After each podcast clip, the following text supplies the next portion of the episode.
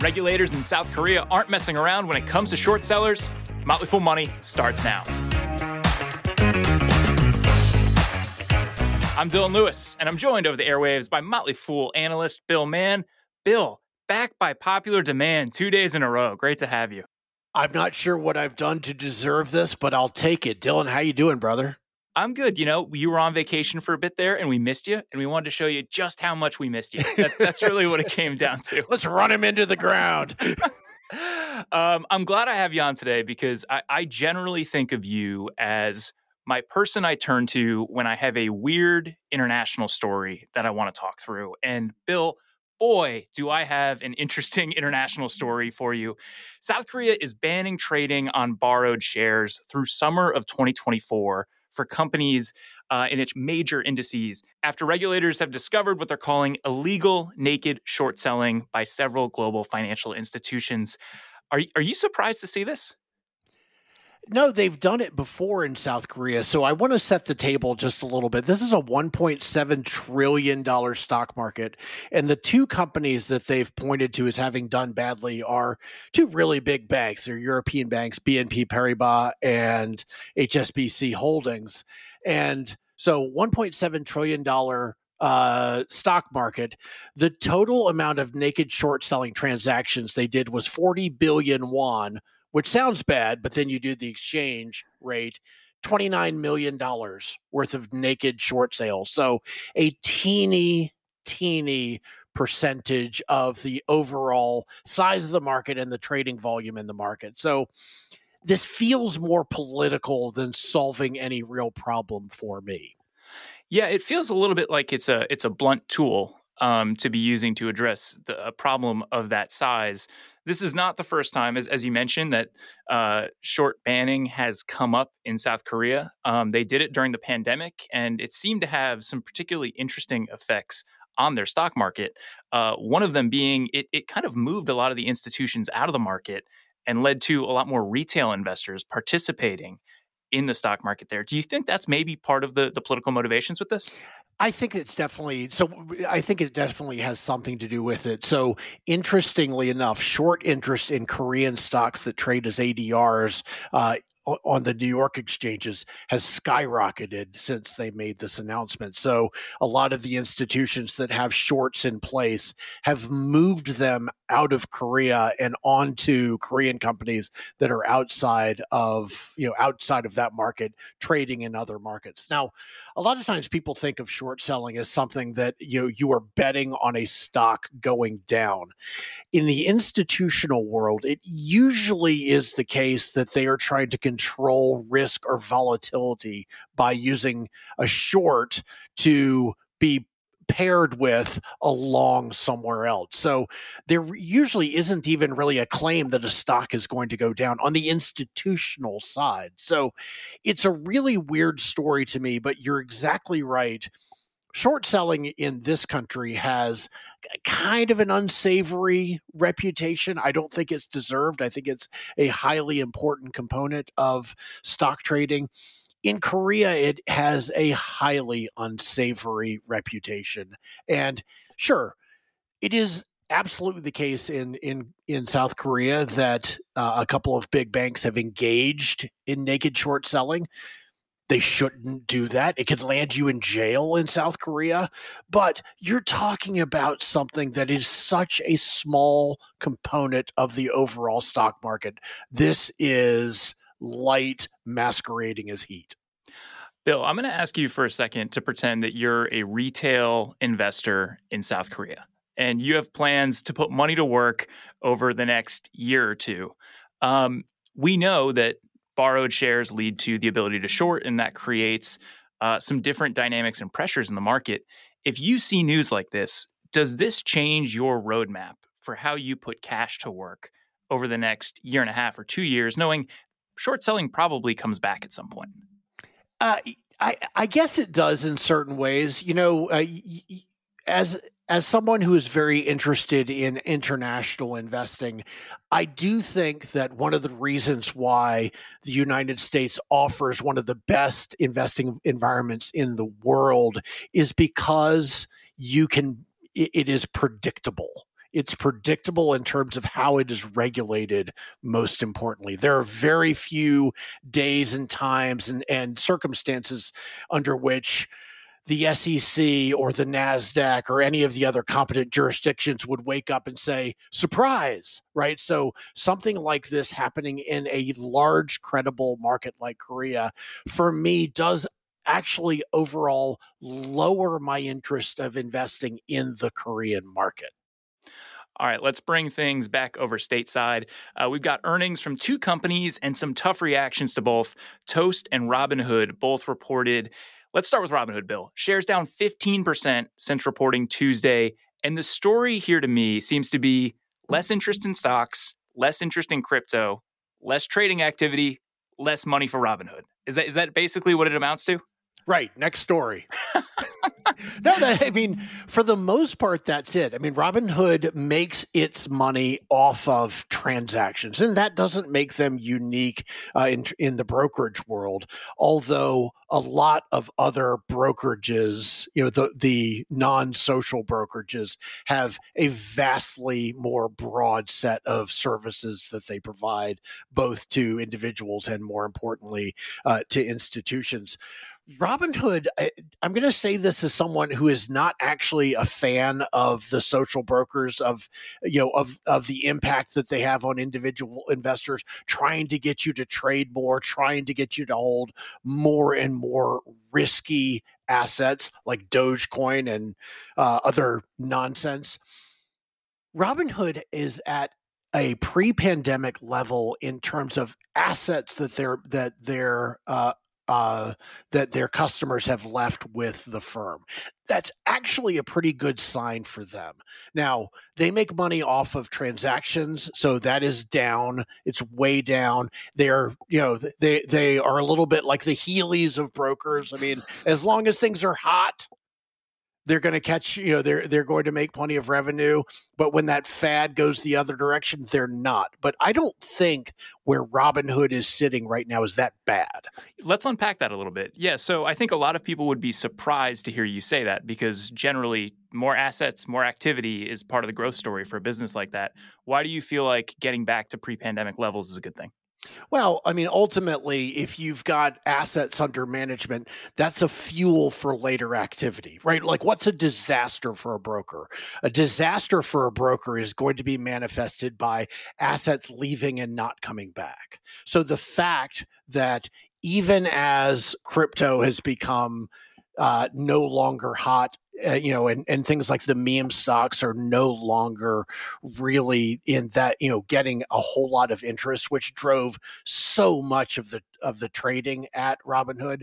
The fact that they are holding the same level of capital means that they've got fuel for the fire later on. Now we can debate whether that's good or bad, but it, you know, it, it is, you know, those client assets being that high cannot be looked at as being a negative for Robinhood. I love looking at the brokerages because they are the microcosm of the investing environment and one of the easiest ways for us to check in on that. And I think I was kind of surprised. I hadn't looked at Robinhood in a little while, but you go back to the beginning of this year and we saw something pretty dramatic flip with this business where it has traditionally been a transaction driven business that's where the revenue has come from and very much state of the macro bill we are seeing what they're able to do in terms of interest income and interest revenue start to tick up. And in this quarter, it was higher than what they were doing on the transaction side. Is that is that interesting to you? Is that ballast to you for a business like this? I love the fact that you've just made a Warren Buffett argument as it pertains to Robinhood. Yes, absolutely. Cash that is being held that is uninve- uninvested in securities at Robinhood's, uh, you know, amongst Robinhood's clients is money that that they have the capacity to invest and generate a little bit of income. So what you're talking about is, you know, the proverbial cash on the sidelines sitting at Robinhood, and yes, that the rise in interest rates and the ability to use other people's money to invest has actually benefited them and mightily so. I think, in fact, although the stock is down double digits today, so what I'm about to say may sound a little bit bizarre, it probably saved their quarter. Well, with it where it is, I mean, we're, we're almost at all time lows. Uh, you mentioned that we're essentially normalized for for all that pandemic activity. Does this business start to become more interesting to you with where it is now? I, I mean, maybe. Uh, you know, again, what's the you if you consider yourself at the low term at the low ebb of a fad that unquestionably at some point is going to come back. And in the meantime they can tick along and make some uh, some interest income. Maybe it is interesting to me. I mean at some point someone's going to come up with another bitcoin type product that people are going to say i have to have or I, I have to trade. And i would say that robinhood is at the front of the line of companies that, by the way, have somehow managed to retain their credibility in a world in which you know FTX is blown up and crypto.com barely exists anymore. For whatever else you want to say about Robinhood they have retained that credibility. So yes I think uh, it's a little hard for me to say but yes I would say that it is much more interesting uh, at this point than it has been in the past. All right over to one more beaten up name Toast Shares of the restaurant tech company down 15% after earnings. Uh, Bill, I want you to walk me through this one a little bit. Top line, basically in line with expectations. They narrowed their guidance more or less within the range of the guidance that they had provided. The big adjustment, I guess, was at the high end, but it was like a $10 million adjustment. And this caused a 15% sell off. Does, does this make sense to you? Yeah, for a growth company, I guess it kind of does. I mean, Toast we're almost going to have the exact same conversation that we did regarding Robinhood because Toast really their results were down because traffic at their restaurants were, was down again. So on a cash on, a cash on cash basis, they make money based on the restaurants having significant transactions. So uh, you know, so on a on a per unit basis, the revenues were down, but on a you know on a total basis, they kept adding restaurants. They they are at nearly 100,000 uh, points of sale at this point, which is incredible for a company uh, where you know at Toast's point in its uh, evolution. So, yeah, Toast is yet another one of those companies where you say where you have to say the their customers love their product. Yeah, I, I, look at them and I say, I, I don't think we're going back to the way that things were done before them. I don't know if they win out as the restaurant tech provider. It seems like there are a lot of things moving in that direction. But I, I guess, are we seeing some hesitancy here because of something that is just kind of out of their control? Is this is this part of the consumer spend story or or the general macro story? I think it is very much both of those two things. And and you know and and look, it is it it has to be pointed out that Toast is priced at, you know as a growth stock. So when you see a company that has done okay like Toast did this quarter, but their stock was priced for well more than okay, that's where you see the adjustment, right? And so it feels like Toast is doing badly, but come back to that first part. They did okay. They really did. They're not yet making money, which, you know, that's something that you'd like to see businesses do if you want to own them for the long term, but they're getting there. You know, they, they there is growth. They're not uh, this is not a dying company, and we are not going back to that sort of proto socialist way of paying our, our, our checks at restaurants. Toast is going to be a pretty significant part of that revolution. Whether they end up being one of the winners, I don't know. But you're talking about something where what existed in the past, we are not going back to. I want to go back to your your point there about the growth stocks and just kind of the expectations. We're a good chunk of the way through earnings season, but we still have companies that are going to be reporting, and a lot of what we're talking about is going to continue to affect results that companies experience in Q4 and report in early 2024. Do you feel like that's just something we kind of have to still have in our head when it comes to these growth names? The the results really need to back them up, and if there's any any hiccups along the way, it's very possible they get punished. Yeah, keep in mind that during the middle of 2023, at the point in time in which everyone was saying, oh, the US is going to go into a recession, there's a 100% probability of it, that a lot of the growth stocks that, that had done really well in, say, 2021 suddenly caught a bid. And so they went up a lot on what seemed to be not much. So it's always the case with uh, with with stocks that they are not a perfect mirror to how the businesses are doing.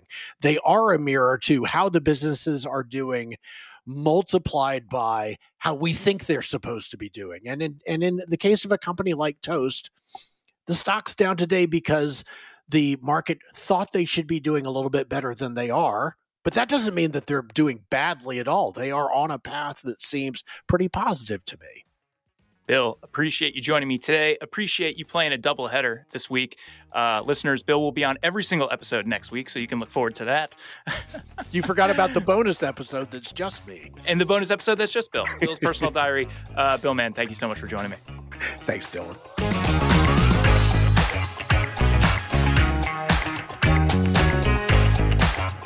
If you're a regular Motley Fool Money listener, you're probably a fan of Bill Mann, and I'm guessing you might be a fan of dividend stocks too. Our analysts at Motley Fool Stock Advisor put together a list of five quality dividend payers that are also recommendations in our Stock Advisor service. This report is free to you as a Motley Fool Money listener with no purchase necessary. Just go to fool.com slash dividends and we'll email it directly to your inbox. That's fool.com slash dividends with an S. Ricky Mulvey with Motley Fool Money here to tell you about a vehicle that is redefining sporting luxury, the Range Rover Sport. The first thing I noticed when I sat down in the driver's seat is that I felt like I was in a cockpit. You're up off the ground in a focused interior that promotes exhilarating driver engagement. I also really appreciated the overhead 360 degree camera view that let me know exactly where I was going as I was backing out of the parking space. I went for a drive in the Range Rover Sport out in Littleton, Colorado, and tested the accelerator just a little bit and felt the performance and agility it's an instinctive drive with engaging on road dynamics and effortless composure. To put it plainly, the Range Rover Sport is powerful. It's also quiet and comfortable. Advanced cabin technologies such as active noise cancellation and cabin air purification offer new levels of comfort and refinement. The third generation Range Rover Sport is the most desirable, advanced, and dynamically capable yet.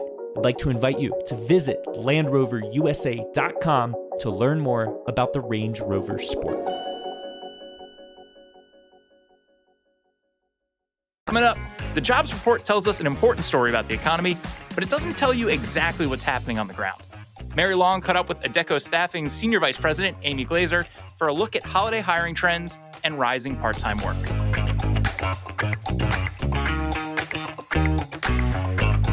I've heard you describe yourself before as being something kind of close to a matchmaker in that you help great employees find great employers.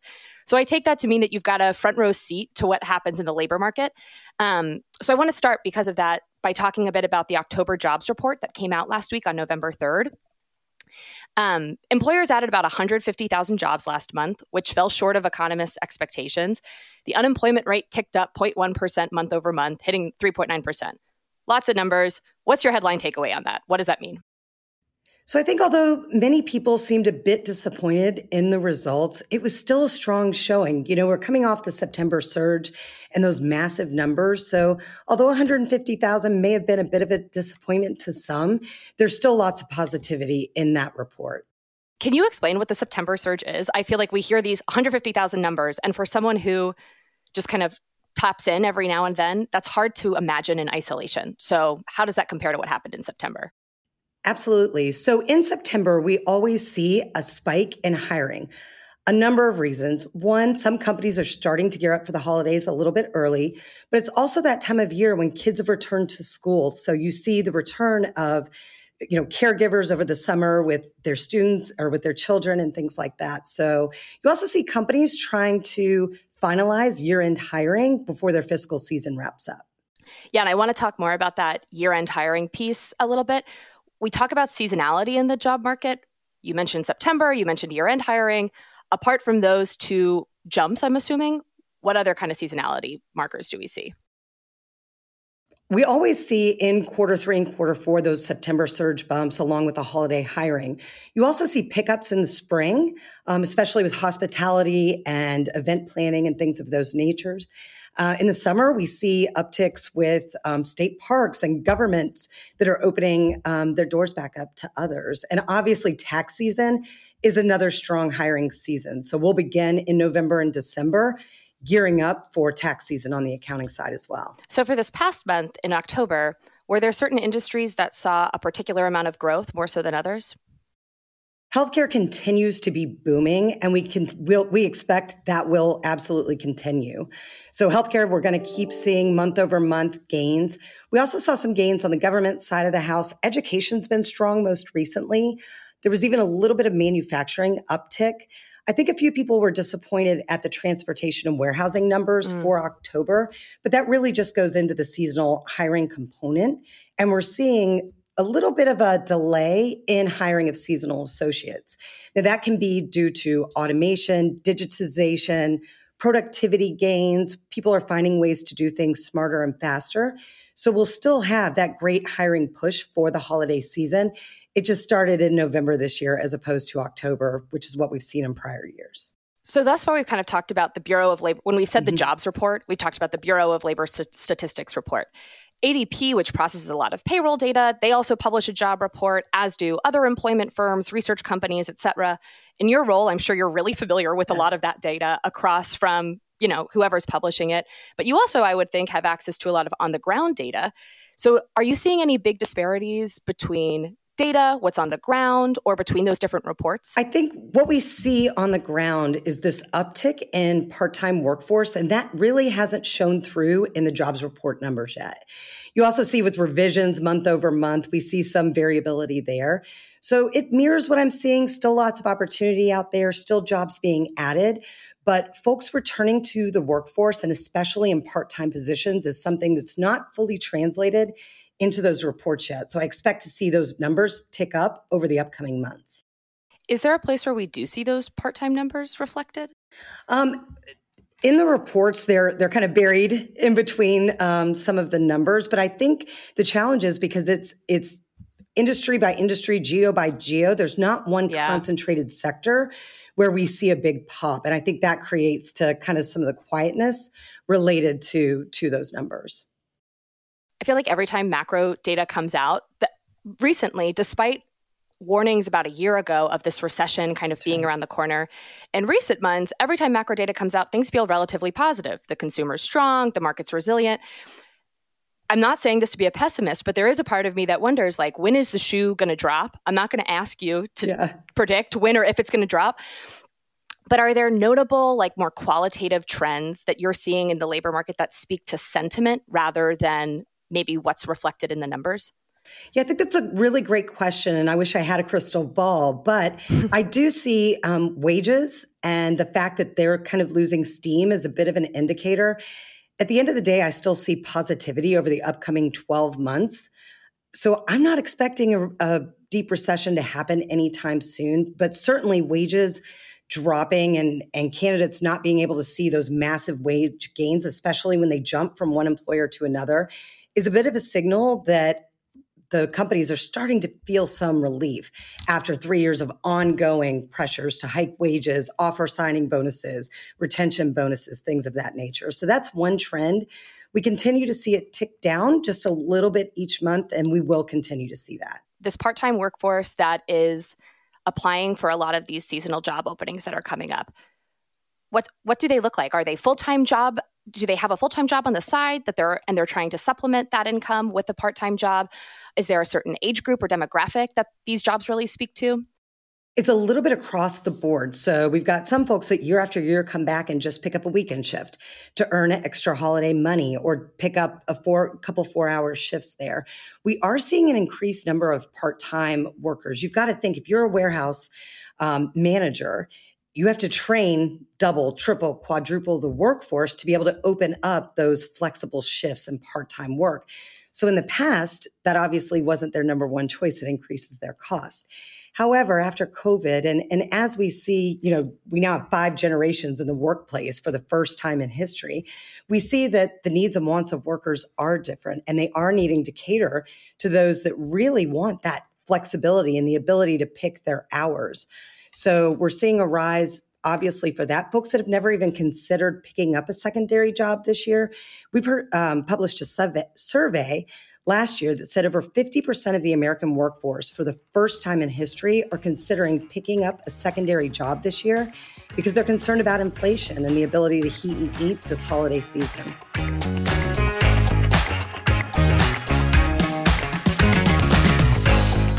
as always, people on the program may own stocks mentioned, and the Motley Fool may have formal recommendations for or against, so don't buy or sell anything based solely on what you hear.